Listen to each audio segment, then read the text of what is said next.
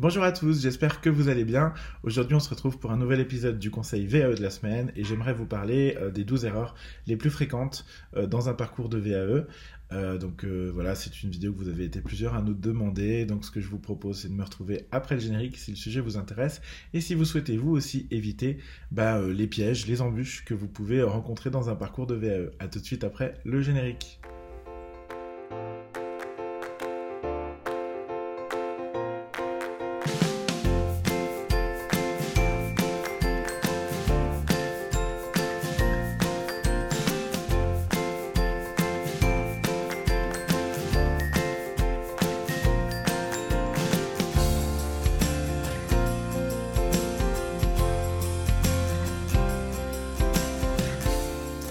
Heureux de vous retrouver cette semaine pour un nouvel épisode. Je suis Julien Car, je suis ingénieur de la formation et des compétences. C'est un Master 2 que j'ai obtenu par la VAE et mon métier c'est la formation euh, pour adultes. J'accompagne à la VAE depuis maintenant 2015 sur tout type de diplôme, sur tout niveau et dans tout domaine. Et dans ces épisodes, je vous partage tous les vendredis un maximum de retours d'expérience, de trucs, d'astuces et de bonnes pratiques pour vous aider à vous lancer du mieux possible euh, et surtout, en tout cas je l'espère, réussir votre démarche de VAE. Alors, euh, sans transition, passons euh, directement aux, 12 erreurs les plus fréquentes dans une démarche de VAE. Euh, évidemment, c'est pas exhaustif, mais c'est vraiment celle que je constate moi le plus, à la fois auprès de mes candidats, enfin auprès de moi d'ailleurs dans ma propre démarche, ensuite auprès des candidats que j'accompagne, et ils sont plusieurs centaines maintenant, et puis aussi auprès des candidats que je récupère. Euh, c'est-à-dire les candidats que je récupère, c'est soit ceux qui ont commencé une démarche tout seuls et qui ont abandonné et qui finissent par dire bah, je veux un accompagnement, donc ils me font part de leurs erreurs à ce moment-là, soit ceux que je récupère auprès d'autres consultants, de collègues et de consoeurs, euh, de confrères et de consoeurs euh, consultantes qui aussi bah, me disent ah bah tiens il m'a manqué ça, etc. Alors, première erreur, c'est de choisir le mauvais diplôme. Et là, je pense que c'est vraiment l'erreur fondamentale parce que si vous n'avez pas le bon diplôme dès le début, vous ne pouvez pas aller jusqu'au bout de votre démarche et même si vous y allez, vous risquez fortement de ne pas être validé. Et quand je vois le temps, l'engagement que c'est une démarche de VAE, bah, je me dis attention évidemment à pas vous laisser, euh, euh, comment je vais dire ça, embarquer dans un projet euh, pour qu'au final, au bout, bah, vous n'ayez rien. C'est tellement d'investissement qu'il faut vraiment être vigilant à ça. Alors, Choisir le bon diplôme, c'est une vraie méthode, une vraie technique. Il faut faire attention à ce qu'on appelle le référentiel de compétences. Ça part de là. Euh, et votre projet doit vraiment partir de comment j'analyse le référentiel de compétences et comment je le mets en lien avec moi, ce que je fais en termes de pratique professionnelle. Et là-dessus, il faut lâcher, à mon avis, deux choses. La première, c'est le fait que ce que vous connaissez souvent, c'est la formation initiale. Donc, c'est-à-dire, je m'intéresse à un domaine, donc tiens, je vais regarder les diplômes et je vais aller dans cette formation-là parce que ça me plaît. Je, me dis, tiens, un jour, je pourrais faire ça. Là, en VAE, c'est l'inverse, c'est-à-dire euh, la, validation des acquis de l'expérience, comme son nom l'indique, vous validez des acquis de votre expérience. Si vous n'avez pas l'expérience, vous ne pouvez pas prétendre au diplôme. Alors, je sais que ça peut être difficile parfois à entendre pour des candidats. cette semaine, j'ai eu le cas, par exemple, des gens qui me disent oui mais moi je veux un autre diplôme euh, que ce à quoi je peux prétendre, bah, je le comprends bien sûr, hein. on a tous envie aussi, euh, moi-même j'aimerais bien un doctorat. Pour l'instant j'ai pas les, capacités d'avoir un doctorat parce que j'ai pas l'expérience qui va avec, j'ai pas fait de publication scientifique, etc., euh, etc. Donc je ne peux pas prétendre à ce diplôme même si j'en ai très envie. Donc évidemment, il faut toujours distinguer votre motivation et on la prend évidemment en compte quand on, quand on vous accompagne par exemple, mais il faut aussi la confronter à la réalité des choses et il ne s'agit pas de vous dire bah oui allez-y allez-y pour qu'au final euh, vous soyez déçu pendant voire en fin de parcours quand vous avez tout donné. Donc vraiment, je pense que ça c'est la première chose, c'est de bien comprendre que formation et VAE c'est pas la même chose, c'est pas la même démarche et que quand on s'inscrit dans une démarche de VAE, il faut avoir l'expérience en lien avec le diplôme que vous visez. Et puis la deuxième chose, c'est qu'il faut lâcher votre ego. Alors lâcher votre ego, tout le monde n'est pas concerné. Il y a des gens qui n'ont pas d'ego, mais il y en a quelques-uns. Et je c'est pas un jugement de ma part, loin de là. Euh, moi-même, j'ai mon ego. Ceux qui me connaissent le savent. mais euh, je crois que parfois, il faut accepter de le mettre de côté et simplement se dire ok euh, je prends en compte ce, que les autres me disent aussi ce que les gens dans ce métier me disent pour avancer à mon niveau à mon rythme Et euh, il y a parfois des solutions qui existent. Euh, moi, souvent, je dis non sur les diplômes des gens parce que je veux pas les mettre dans des situations d'échec après, mais je leur propose des solutions. Cette solution, ça peut être, bah, finalement, si la VE, c'est pas un dispositif adapté pour vous, c'est pas grave, euh, partez sur une formation. Peut-être différer votre projet, le temps d'avoir l'expérience qui vous manque peut-être couper la poire en deux. Si vous n'avez pas du tout de diplôme et que vous voulez un master et qu'il vous manque une partie de l'expérience, ben moi je serai vous, j'essaierai déjà de tenter la licence, et puis une fois que j'ai la licence, j'irai peut-être ensuite tenter le master. Vous voyez, donc il y a des solutions qui existent euh, et elles sont personnalisées, elles sont personnalisables, donc n'hésitez pas à prendre des rendez-vous d'exploration, ils sont là pour ça, ils sont là pour vous aider. Euh, ils sont gratuits, mais euh, c'est important de pouvoir vous le dire dès le début et de vous interroger sur le choix du bon diplôme, parce que pour moi, c'est euh, forcément, si vous faites cette erreur-là au démarrage, ben, il y a peu de chances pour que vous alliez au bout, en tout cas que vous ayez la certification attendue. Deuxième erreur la plus fréquente, j'en parle très régulièrement, c'est de sous-estimer la difficulté de la démarche. Et là, c'est un vrai sujet, c'est que la démarche, elle vous demande du temps, de l'énergie, de la concentration, souvent des sacrifices. Et si vous sous-estimez ça au début, euh, bah, ça va être compliqué pour vous derrière de tenir le rythme. Euh, et finalement, peut-être même de... Comment je vais dire ça De subir votre démarche de VAE euh, et de pas prendre du plaisir à la faire.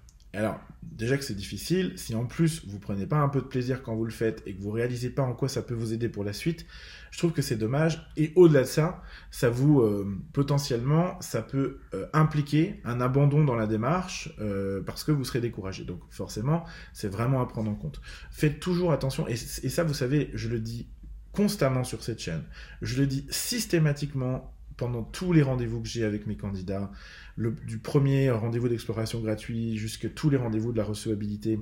Et vous savez, même si je le dis, que je le répète, que je dis sous différentes façons, qu'on l'écrit, euh, et ben il y a toujours des gens qui me disent ah mais je pensais pas que c'était aussi difficile, je pensais pas que ça demanderait autant de temps, parce que vous savez on a tous des filtres et puis on se dit, ah bah oui, quand moi je dis c'est 8, euh, 8, à 10 heures de travail par semaine pendant 6 euh, à 8 mois, les gens ils entendent, oui, ça c'est pour les gens, mais c'est peut-être pas pour moi. Je suis pas en train de dire que ça va être votre cas, je suis pas en train, voilà, mais je, je dis que souvent c'est un réflexe un peu humain de se dire, ok, mais même moi je pense que je, je l'aurais. D'ailleurs, euh, j'ai sous-estimé moi-même le propre temps de ma démarche de VAE alors que c'est mon métier. Donc je, je ne vous jette pas la pierre quand vous vous le faites alors que c'est pas votre métier.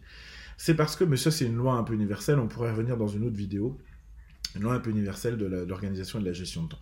Mais enfin, je, crois qu'il faut vraiment faire très attention à ça et en tout cas l'anticiper, le planifier, l'organiser parce que c'est pas insurmontable. Hein. Il y a plein de gens qui arrivent, mais alors c'est vrai que ça, ça, se passe mieux quand ça se fait dans du confort et pour tout le monde, à la fois pour vous candidats, mais aussi même pour nous accompagnateurs. Donc c'est important. Euh, troisième erreur, euh, c'est décourager à la moindre contrariété. Euh, alors je vous le dis dès le début, comme ça les choses seront claires, la messe est dite. vous serez contrarié pendant votre démarche de VAE, c'est sûr. Il n'y a, y a, jamais aucun candidat où tout se passe absolument exactement comme ce qu'il aurait absolument exactement aimé. Voilà, c'est très très rare. Parce qu'il y a plein de problèmes. Alors, c'est plus ou moins grave, vous allez me dire, il y, a des, sujets plus ou moins graves, plus ou moins contraignants, plus ou moins impactants. Euh, il y a des histoires de timing, des problèmes de certificateur, vous pouvez rencontrer des difficultés perso, professionnelles, votre accompagnateur aussi. Il peut y avoir un problème de sauvegarde informatique, il y a forcément des moments de découragement, de démotivation. Finalement, il y a, y a, il y a, plein de choses. Il y a quasiment autant de contrariétés qu'il n'y a de candidats. Euh, donc, faites très attention à ça. Euh, faites-vous la promesse dès le début du parcours de garder le cap, de travailler, de continuer quoi qu'il advienne, parce que vous serez confronté à des contrariétés. Donc si vous c'est comme la gestion de temps et la charge de travail, si vous ne l'anticipez pas, vous allez être déçu et vous risquez derrière bah, d'abandonner, de vous décourager. Ce serait dommage sur un aussi beau projet que ça. Quatrième erreur la plus fréquente, c'est de négliger la phase de recevabilité. C'est souvent une erreur des candidats qui partent seuls parce que nous, accompagnateurs, on, sensibilise, on explique, bien sûr. Euh, et les candidats qui partent seuls, ils n'ont pas toujours ce, dirais-je, cette vision-là, parce que c'est vraiment une vision, la phase de recevabilité. Souvent, on se dit, ah bah, la phase de recevabilité, oui, c'est ce qui me donne le droit d'entrer dans la démarche de VAE auprès de mon certificateur. Et c'est vrai. Donc, forcément que c'est important. Mais ce qu'on voit pas, c'est tout ce qu'il y a derrière. Ça, c'est l'arbre qui cache la forêt. C'est-à-dire que très souvent, bien sûr, c'est votre premier contact avec votre certificateur et votre image, elle est très importante, mais c'est que au-delà de ça, au-delà de ça, euh, c'est une étape de préparation qui est fondamentale pour vous, candidat. Ça vous permet de, déjà, un, poser vos motivations. Pourquoi vous voulez faire ce, projet, cette démarche de VAE Et le fait de, déjà d'y réfléchir, ensuite de le poser par écrit, ça va souvent, c'est souvent ce qui vous sert d'engagement à vous-même pour continuer la démarche. Donc ça, c'est très important. Et puis, et puis aussi de, prendre conscience de, cette démarche. Deuxième chose, ça vous permet vraiment de bien comprendre, bien analyser, bien mettre en rapport votre expérience avec le référentiel. Et ça, c'est un gage de succès qui est fondamental dans la démarche. Je vous en ai parlé euh, un, petit peu avant. Donc faites très attention à ça. Vraiment euh, très très important. Et puis, troisième chose, bah, c'est le début de l'introspection, c'est le début de la démarche introspective, de la démarche d'analyse de votre pratique. Vous allez commencer à poser toutes vos compétences, à vous rendre compte de tout ce que vous savez faire, euh, à les mettre en, contexte, en dimensionnement, vous dire ah bah oui tiens je sais faire tout ça et ça c'est hyper important pour la suite parce que ça vous donne déjà un peu confiance en vous ça vous fait monter en énergie mais au-delà de ça au-delà de ça, euh, eh ben c'est euh, gage de réussite pour la suite. Moi, je constate que plus la phase de recevabilité elle est, bien faite, bien préparée, bien ficelée, meilleurs sont les candidats parce qu'ils gagnent du temps derrière dans la méthodologie de la phase 2. De, du, dossier enfin, du dossier d'expérience finalement. Donc vraiment une étape très très importante à ne pas négliger. Euh, cinquième erreur, ne pas dire je. Alors je vais aller assez vite sur ce point. Euh, ne pas dire je, c'est à l'écrit, à l'oral. Hein. C'est vraiment l'un des attendus de la démarche. C'est pour montrer que vous vous appropriez vos compétences, que vous les mettez euh, en lien avec votre pratique professionnelle à vous. et j'ai fait vraiment une, une, vidéo entière là-dessus, donc je vous, je vous, invite à, enfin je vous réfère à elle. évidemment, parce que ça va vous permettre de vous aider à, à comprendre pourquoi il faut dire je, pourquoi c'est important dans une démarche de VAE, euh, pourquoi c'est même obligatoire, je devrais dire, et puis surtout comment faire si vous avez un peu de mal, parce que c'est un vrai problème euh, pour, euh, je vais dire, allez, 80-90% des candidats. Donc ça me semble normal de vous redire que ça c'est une erreur fréquente. sixième erreur, c'est, à mon avis, la plus fréquente et la plus classique. c'est de se contenter de décrire sa pratique professionnelle au lieu de l'analyser vraiment, j'insiste, c'est peut-être l'erreur la plus répandue chez les candidats. Euh, et particulièrement quand vous n'avez pas d'accompagnateur pour vous relire, vous corriger et vous sensibiliser à ça. Donc, très prudent, surtout si vous faites ça. On a tendance naturellement à euh, raconter, décrire sa pratique professionnelle, voilà comment ça se passe, les acteurs, les machins, euh, l'environnement dans lequel je suis, tout ça. C'est très bien, ça pose un contexte, c'est important pour le certificateur, le jury qui vous lit, bah, de comprendre le contexte dans lequel vous évoluez, évidemment. Mais si vous vous arrêtez là, ça suffit pas. Et plus vous montez dans la graduation des diplômes, plus les attendus sont importants. Ce qu'on veut savoir, c'est pas simplement euh, d'écrire ce que vous faites, c'est d'analyser votre pratique professionnelle. C'est-à-dire euh, pourquoi, pour quelles raisons vous faites ce que vous faites euh, et comment vous le faites. Et ça, c'est hyper important de vous le dire dès le début, parce que très souvent, ça reste un peu en surface et on ne creuse pas. Je prends un exemple pour que vous compreniez. Euh, tout le monde j'imagine, une agence bancaire. Bon, si vous êtes en banque en ligne, peut-être pas, mais vous avez certainement su comment ça fonctionnait avant. Euh, dans une agence bancaire, vous avez, je sais pas, euh, entre 2, 3 et 10 conseillers en fonction de la taille de l'agence. Donc ces conseillers, ils évoluent dans le même cadre réglementaire, ils évoluent dans la même banque avec les mêmes procédures, et pourtant ils ont des pratiques professionnelles différentes. Bien sûr, ils respectent la, la loi et les procédures de leur établissement bancaire, mais leurs pratiques professionnelles personnelles leur qualité humaine, leur qualité relationnelle, la façon dont ils organisent leur travail, la façon dont ils euh, communiquent euh, sur euh, une information, un incident bancaire ou au contraire pour vous faire placer de l'argent, peu importe. Tout ça, c'est des compétences que eux, dont eux, ils disposent et qui ne seront pas forcément les mêmes entre les, les uns et les autres. Et nous, ce qu'on veut savoir, c'est comment vous, vous faites. Comment vous, tel, tel conseiller au sein de l'agence, vous allez faire. Et ça, c'est très important de vous le dire parce que si vous comprenez pas ça, bah, vous allez vous contenter de me raconter le cadre réglementaire et puis les procédures. Oui, bah, c'est bien, c'est un bon début, il faut le faire. Mais il faut aller un peu plus loin. Et euh, ça va très en, euh, très en lien ce que je vous dis là, donc analyser sa pratique professionnelle, ne vous contentez jamais de, de dire bah, je le fais parce que c'est les procédures, je le fais parce qu'on me demande de le faire, je le fais parce que c'est en ma fiche de poste, parce que ça c'est du niveau zéro de l'analyse, excusez-moi de vous le dire. Euh, non, ça va plus loin, c'est certainement vos expériences passées, qui vous ont permis aujourd'hui d'arriver à votre pratique professionnelle. et c'est ça, c'est ça qu'on veut essayer de percevoir, de comprendre dans votre livret quand on le lit en tant que jury. erreur suivante, elle est très en lien, c'est de ne parler que du positif. Alors, parler que du positif, ça, arrive, il y a deux raisons. Il y a les gens euh, pour qui tout se passe toujours bien, parce qu'ils ont un tempérament plutôt euh, consensuel, euh, stable, et puis ils font souvent, à mon avis, des compromis, des concessions, donc c'est super, si vous êtes dans cette catégorie de gens-là, c'est bien. Mais même si tout ce que vous faites c'est positif, il faut nous expliquer pourquoi c'est positif, parce que sinon on va pas comprendre. S'il y a trop de positif, c'est louche. Je ne dis pas de vous inventer du négatif, mais si c'est positif, il va falloir aller creuser. J'ai une candidate comme ça, j'ai une grosse pensée pour elle aussi, c'est Béatrice. Euh, Béatrice, tout, tout roule, tout roule toujours, il n'y a jamais de problème. Bah oui, parce que quand il y a un problème, en fait, elle le règle.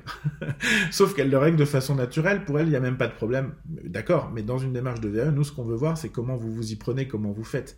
Donc en fait, oui, il y a bien un problème, même si vous le réglez à la fin. Donc en fait, il faut un peu vous creuser, un peu vous poser et vous dire, ok, bah là j'ai fait comme ça, oui, mais c'est vrai que si peut-être si j'avais pas fait ça, il se serait passé ça. Donc c'est bien le fait que j'ai fait de cette façon que j'ai réussi à surmonter par exemple une difficulté, un problème, un obstacle que j'ai pu rencontrer. Euh, ça, c'est vraiment important de vous le dire. Euh, donc, première catégorie, les gens pour qui tout se passe toujours bien parce qu'ils se rendent pas compte que finalement ils gèrent les trucs. Et puis, les autres, euh, dont je fais partie, les gens qui font, qu'on fait plein d'erreurs, plein, qui ont eu des échecs, et qui, et qui parfois se disent Ah, mais je peux pas dire ça dans un dossier de VAE pour valider mon diplôme, j'ose pas, nanana, etc. Au contraire, au contraire, c'est euh, vos erreurs d'avant qu'on fait le professionnel d'aujourd'hui que vous êtes. Et ça, je crois que c'est hyper fort dans une démarche de VAE que d'être capable d'analyser ce qui a, dysfonctionné à un moment la prise de conscience que vous avez eue, le plan d'action que vous avez mis en place derrière pour surmonter ça, et d'analyser le professionnel que vous êtes devenu. Je prends un exemple classique, c'est euh, le manager. Il y a des bons managers tout de suite, ils sont rares, et il y a aussi les bons managers qui sont, sont devenus bons managers parce qu'ils étaient mauvais. Et ils ont fait des erreurs avec les gens, ils ont fait des erreurs avec euh, euh, finalement... comment je peux dire ça? Oui, oui, les, gens. Et, et ils, ont tiré enseignement finalement euh, bah, de, de, comment je veux dire ça? De, leur, passé, voilà, de, leurs erreurs, euh, pour devenir le professionnel qu'ils sont euh, aujourd'hui. Voilà. Donc, ne parlez pas que du positif. D'ailleurs, ça va même plus loin, c'est parler des, erreurs et des échecs pour aller vers le positif, parce que c'est ce qui vous fait grandir et vous améliorer. Huitième point, refuser d'accepter que la VAE, c'est aussi un peu de théorie. J'ai baptisé cette erreur-là euh, le syndrome de Fabrice. Euh, si tu nous regardes, Fabrice, je sais qu'il regarde de temps en temps les vidéos. Euh, déjà, je t'embrasse, mais, mais tu, vois que je, tu vois que je me sers de ton expérience pour le plus grand nombre. Fabrice, c'était un candidat qui était positionné sur une licence et qui m'avait dit dès le début, Julien, je veux bien accepter tous les conseils que tu me donnes, mais je n'ouvrirai jamais un livre. Parce que moi, je fais une VE parce que c'est professionnel et sinon, j'aurais fait une vraie licence. Bon. Euh, c'est pas faux de lui avoir dit tout au long du parcours, euh, Fabrice, euh, en, licence, il faut ouvrir des livres. Alors, bien sûr, vous avez tout un tas de ressources que vous pouvez utiliser. Des conférences, des TEDx, des formations, des MOOC, des vidéos, des, des, ressources multimédia, la presse en ligne, etc., etc. Mais ça remplace pas euh, une démarche scientifique euh, d'un auteur, d'un chercheur, euh, qui sont bah, finalement théorisées et mises dans, dans, des livres. Donc il faut accepter que, surtout sur des niveaux licence, master, mais pas que, il y a une part de théorie qui est importante et qu'il faut aussi la mettre en relation avec votre expérience. La petite, pour la petite histoire, Fabrice, le jour du jury, il a fait un super jury parce qu'il avait un très bon dossier et que c'est un très bon candidat, mais ils lui ont dit non, non, si vous voulez votre licence, on va vous donner un DUT, mais si vous voulez votre licence, vous nous faites une démarche euh, bibliographique et vous nous faites une.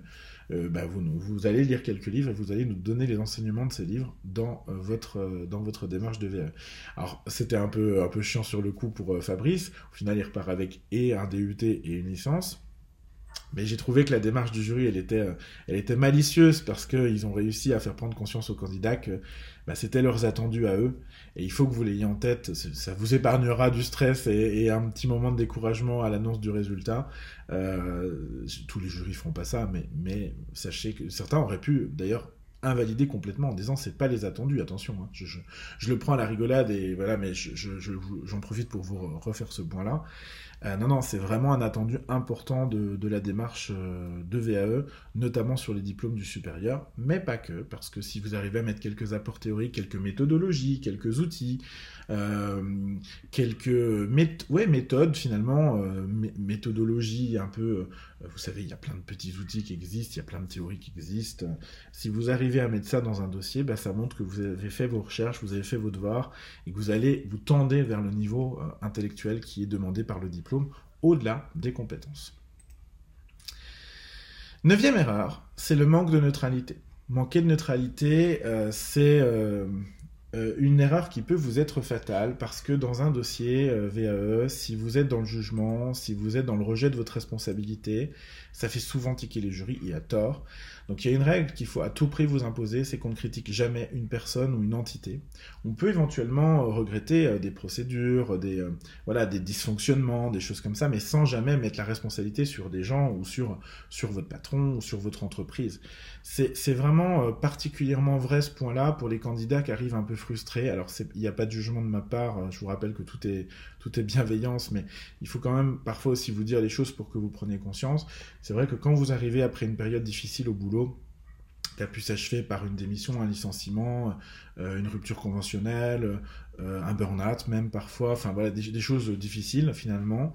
Euh, c'est compliqué de d'enlever un petit peu la part émotionnelle qu'on a naturellement dans, ce, dans ce type de situation qui est normal. Et l'écriture peut d'ailleurs vous aider, hein. l'écriture peut vous aider à prendre un peu de distance et à faire le deuil finalement d'une expérience mais c'est aussi difficile, il faut le savoir. Et donc, euh, faites très attention, surtout si vous n'avez pas d'accompagnement, à pas écrire un truc que vous pourriez regretter.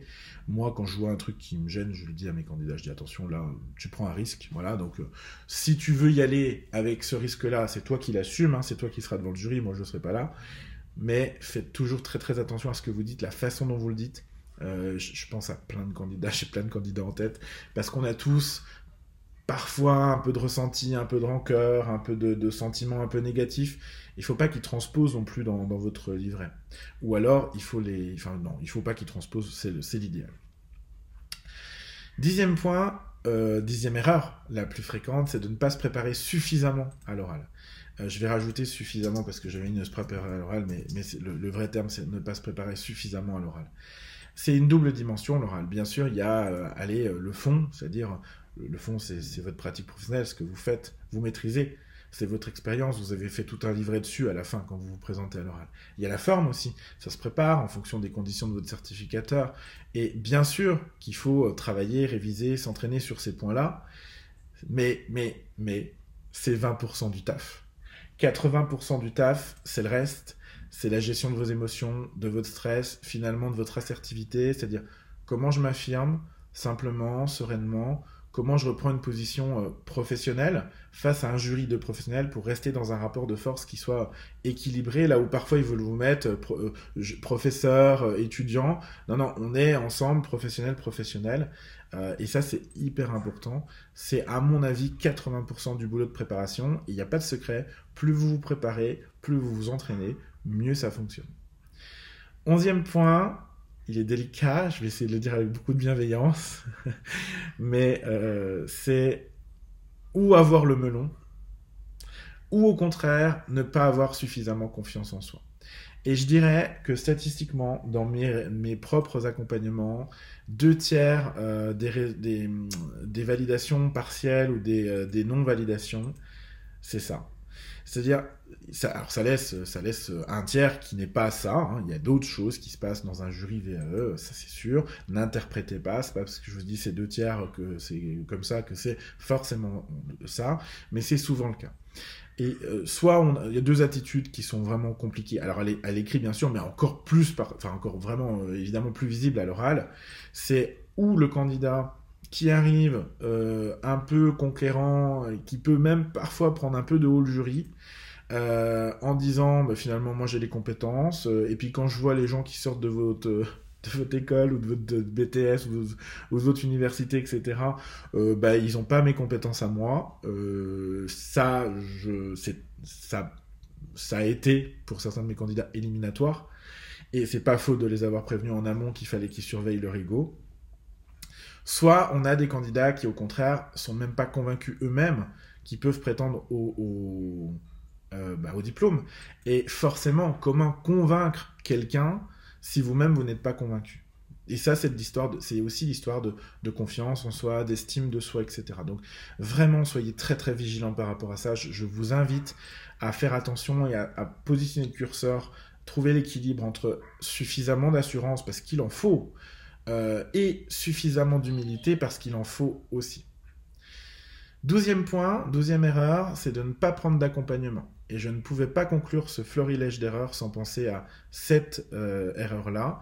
Moi, je crois que tout le monde devrait se faire accompagner. Euh, je l'ai déjà dit dans la vie, que ce soit par le coaching, par la thérapie, par d'autres modes, d'autres formes d'accompagnement, parce que ça vous permet d'aller plus vite, plus loin, d'y aller plus facilement. Et donc, forcément, en VAE, je suis convaincu de la même chose. Et je vais même aller plus loin.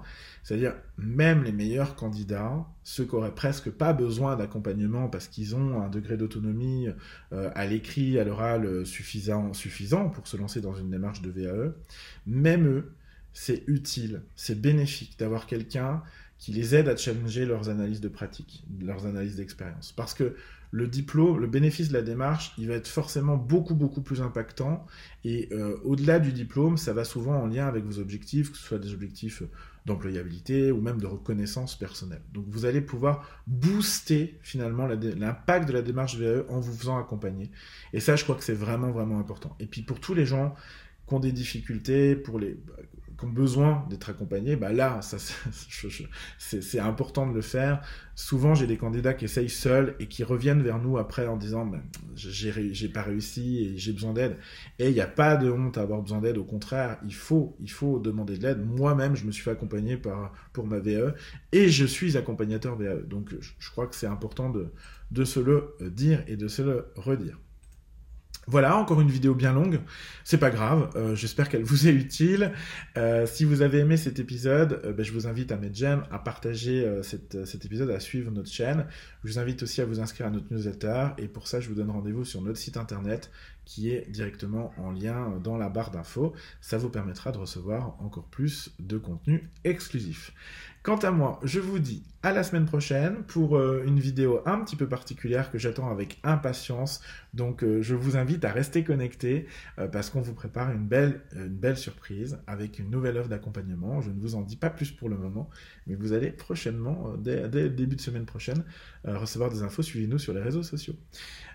D'ici donc je vous donne rendez-vous vendredi en vidéo et avant sur les réseaux sociaux pour notre nouveau projet. Euh, et puis d'ici là, ben, portez-vous bien, bonne fin de semaine, bon week-end, je vous embrasse.